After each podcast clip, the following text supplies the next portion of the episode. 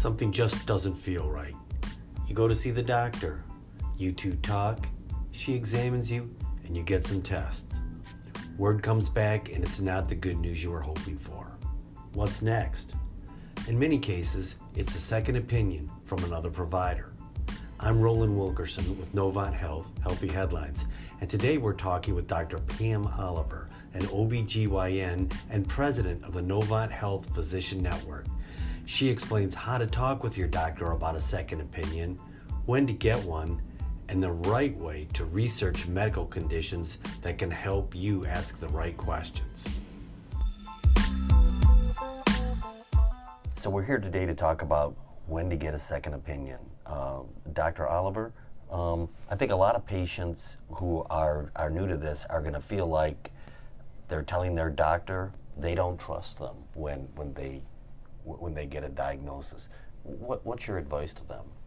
Well, first, I would say be upfront with your doctor about what it is that you need, even if it's just more information or a different take on what you're dealing with. Um, I would say most doctors want and need our patients to feel comfortable with whatever recommendations we're giving them.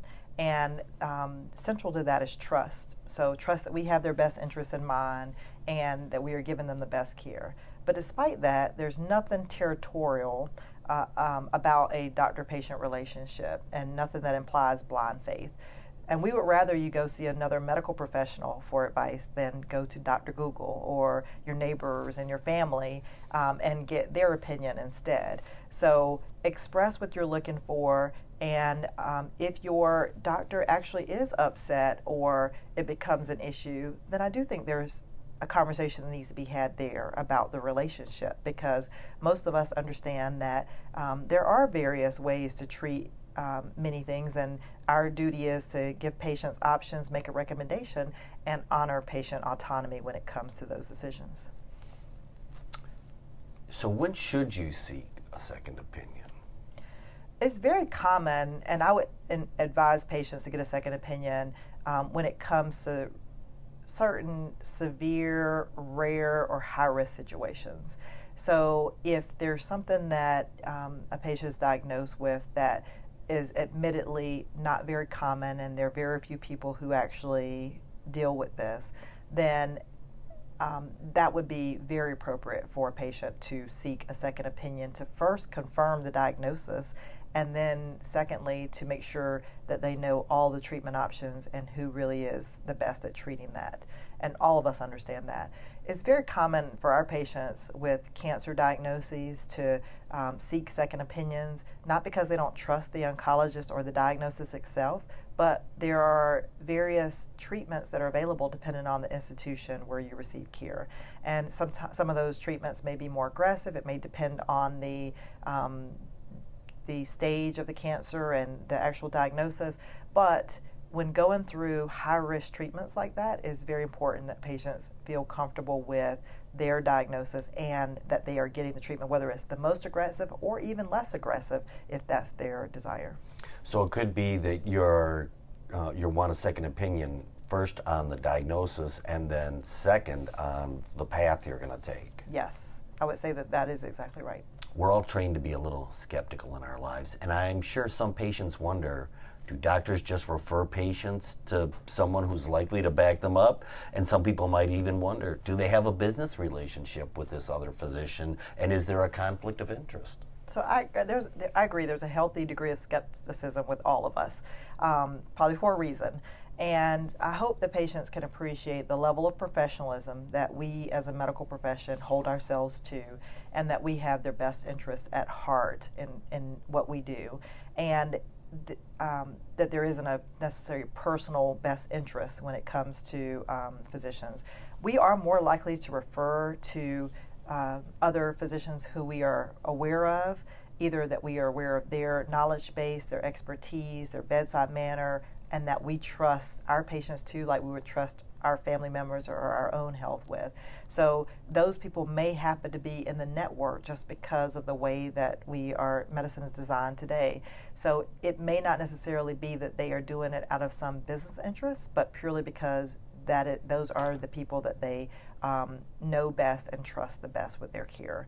Um, and we want patients to feel um, feel safe with with speaking up if they actually do want someone outside of, um, of what is recommended and going out and asking others about where they can go for that second opinion.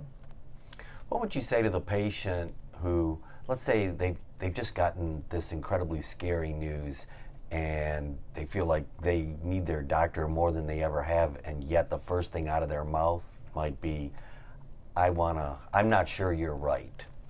Um, it, it, I think some people just aren't comfortable. It, it might feel like a confrontation to them. What, what, what's your advice to them? Well, I think that with most things, um, the language is important. And so telling someone that you uh, would like a second opinion for confirmation or validation probably comes off different than telling someone, I think you're wrong um, if especially if you want to maintain the relationship. And I deal with this as a mom with my children. How I actually say it matters. Words matter, and how you say hmm. matters. It. I don't think uh, that you know most physicians have any problem at all with the um, idea that there are nuances to diagnoses, there are nuances to treatments. There, we always say ten ways to skin a cat. Um, and I would hope that the relationship that's been built will allow that patient to go find the information they need, and then make the decision. Do you come back and even if you want to do something different and your your primary doctor can do it, that you can have that conversation with them. Um, or you can't get it with the primary doctor and you feel that you need to stay with the person who did the second opinion. Traditionally, second opinions were designed to truly just give that opinion and the patient went back and then resumed care with their primary care team, with their primary team. Um, that does still happen and um, can be the, the model, but there are times if that primary team isn't willing to or doesn't do the same care that the patient desires after the second opinion, that they may need to stay with the um, doctor who gave them the second opinion. Um, should you ever go outside the existing institution um, to get a second opinion? I think it really depends on what your um, goals are and what is happening. So, you know, I will often, as an OBGYN, my patients might see one of my partners or even a physician down the street um, for who's in a different practice for something they want confirmation about. They just want a, another um, idea or thought around how to treat fibroids or what their surgical options are. They would then possibly probably stay within the system because they feel comfortable. We have access to all their records, which matters, um, and they feel comfortable with that because of that situation. If a patient, if I tell a patient that there's a treatment option that's there, but we can't offer it within our system, then I would be completely respectful of the fact that they drive to another um, facility or system to seek that because it's something that I actually do not offer. So I definitely think there are times where it is appropriate where someone is doing something or has a treatment that you need that you cannot get where you started care. And in your own best interest, I think that you have to um, you have to be willing to do that if you feel that that's in your best interest, and your doctor should respect that. Um, should you see some, if you're looking for a second opinion, should you see someone in the same specialty or venture out further? That again goes back to it depends on the diagnosis and what you're dealing with. Um, there are many things within my GYN world that I just can't imagine what other specialty would give an opinion. Right. Even going back to a you know primary care doctor, and our primary care doctors are trained on so such a, a wide berth of, um, of conditions, but they n- might not necessarily be the expert at the fibroids that we are talking discussing with the patient. And so I do think it matters what the diagnosis is. There are some diseases where there's a complexity of neurologists or rheumatologists all treating similar um, similar conditions, and in that case, it might be that you could actually seek a second opinion from a different specialist. How do you, where do you go for a second opinion? Um, is your doctor always going to have a recommendation? And if they don't, do you just go to the, go to the web or? How do you navigate that? It, it is complex. I will say that this is an area that I don't know that the health system is set up and designed to navigate patient, patients specifically for that. We navigate patients for referrals in general, but for a second opinion, um, I would say start with your physician, and uh, especially if you can. Um, you, you have faith in their respect for uh, what you're going for, your physician can push, point you in the right direction of someone that they respect, admire, and not out of personal or selfish gain, but out of your own, um, for your own benefit. So I would start there, and if your physician just doesn't know, then that would go back to you could check with your insurer to see if there's anyone that they list in their network who they would um, recommend and is covered um, for you. I did check to see um, most insurers do cover a second opinion as an office visit, um, and uh, so that should not be an issue. Right, so it sounds like you should just check with your insurance company first, but typically it should not be um, a significant issue. Right. So, what do you do when your doctor gives you the diagnosis of X, you get a second opinion, and the next doctor says you've got Y? So now you've got two highly trained professionals saying two different things. Mm-hmm. What do you do then? It's a little bit of a pickle because they, how do you break the tie? Um, you break the tie. Uh, that's where I think the information that you're being given is important. So, what is the basis of the diagnosis? How easy is it a black and white diagnosis, or is it something that you know, what is the probability? What is your faith in what they each physician tells you they think your diagnosis truly is?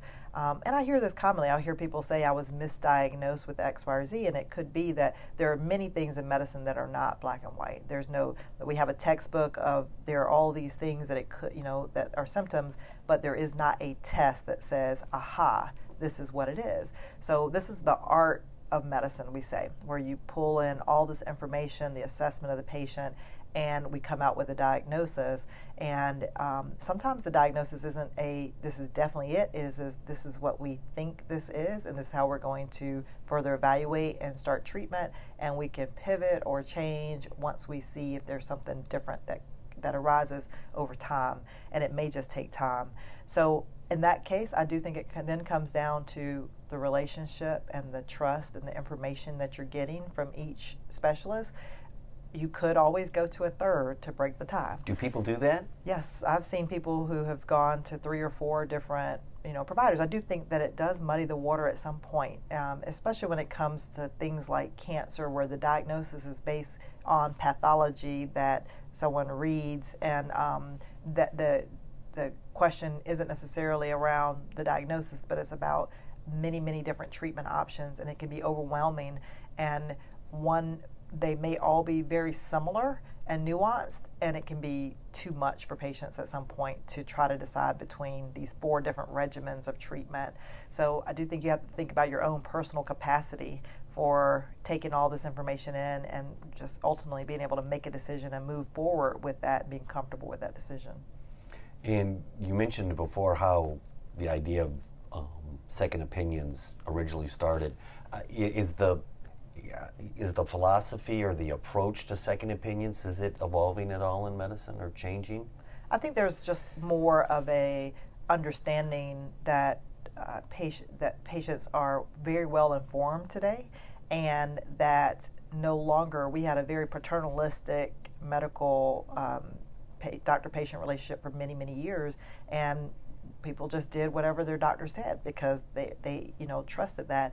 And as generations have changed as more information is out there to help patients learn uh, um, more about um, themselves and their conditions um, th- there isn't necessarily a change in the approach to it but just the acceptance of and how it plays into um, the care that we give. So it like I said, it used to be that a patient came to me for a second opinion and I just assumed they wanted my information, but then they would go back to their primary doctor. And now patients will clearly tell me, no, I want to stay and I want you to do just what you just told me to.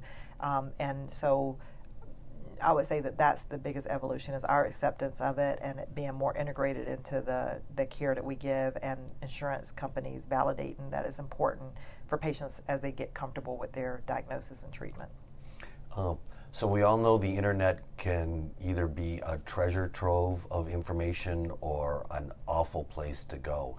For somebody who's gotten a diagnosis, who wants to educate themselves better and perhaps ask better questions of their provider, what are a few good practices they can follow to bring themselves, uh, to, to educate themselves? So, first, I would say I would always go first to websites that are, are um, more professional and validated by medical professionals. So, if you have a cancer diagnosis and you want some general information, then cancer societies or cancer foundations, or going to um, uh, hospitals like you know our own um, uh, website would have information for patients on various um, disease and diseases and, and treatment options and then there are some of the larger hospitals that pride themselves on the amount of patient information that they put out about various things. So I would say first go to the institutions and um, the societies that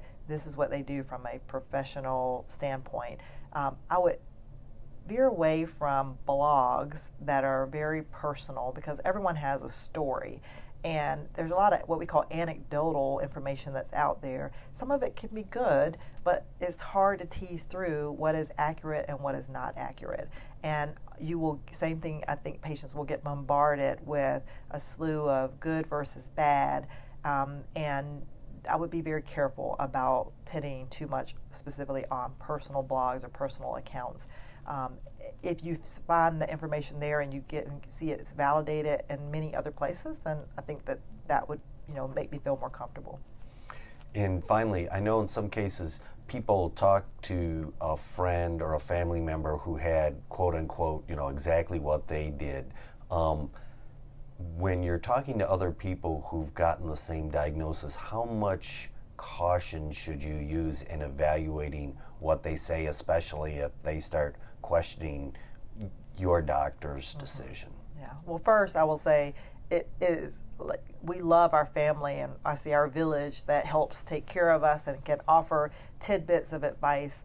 Uh, there, there is a nuance in that you do not know everything that goes into that patient's diagnosis or treatment, things that they may not be telling you that are really pertinent to why they did something or something was recommended for them versus what your doctors are telling you. And so it can be deceptive and hard to tease through what actually helps you and you should compare how you should compare yourself. And so always, always, always, if I would say trust the medical professional who's taking care of you, or in that case, get the second opinion. Because if they're, and, and ask the questions. If, if a family member raises a good point or question or option, ask the people who are taking care of you to understand why that is or is not a good, um, um, good thing for you. So I would say use that information as a tool in the conversation you're going to have instead of um, just going off on your own and trying to self treat.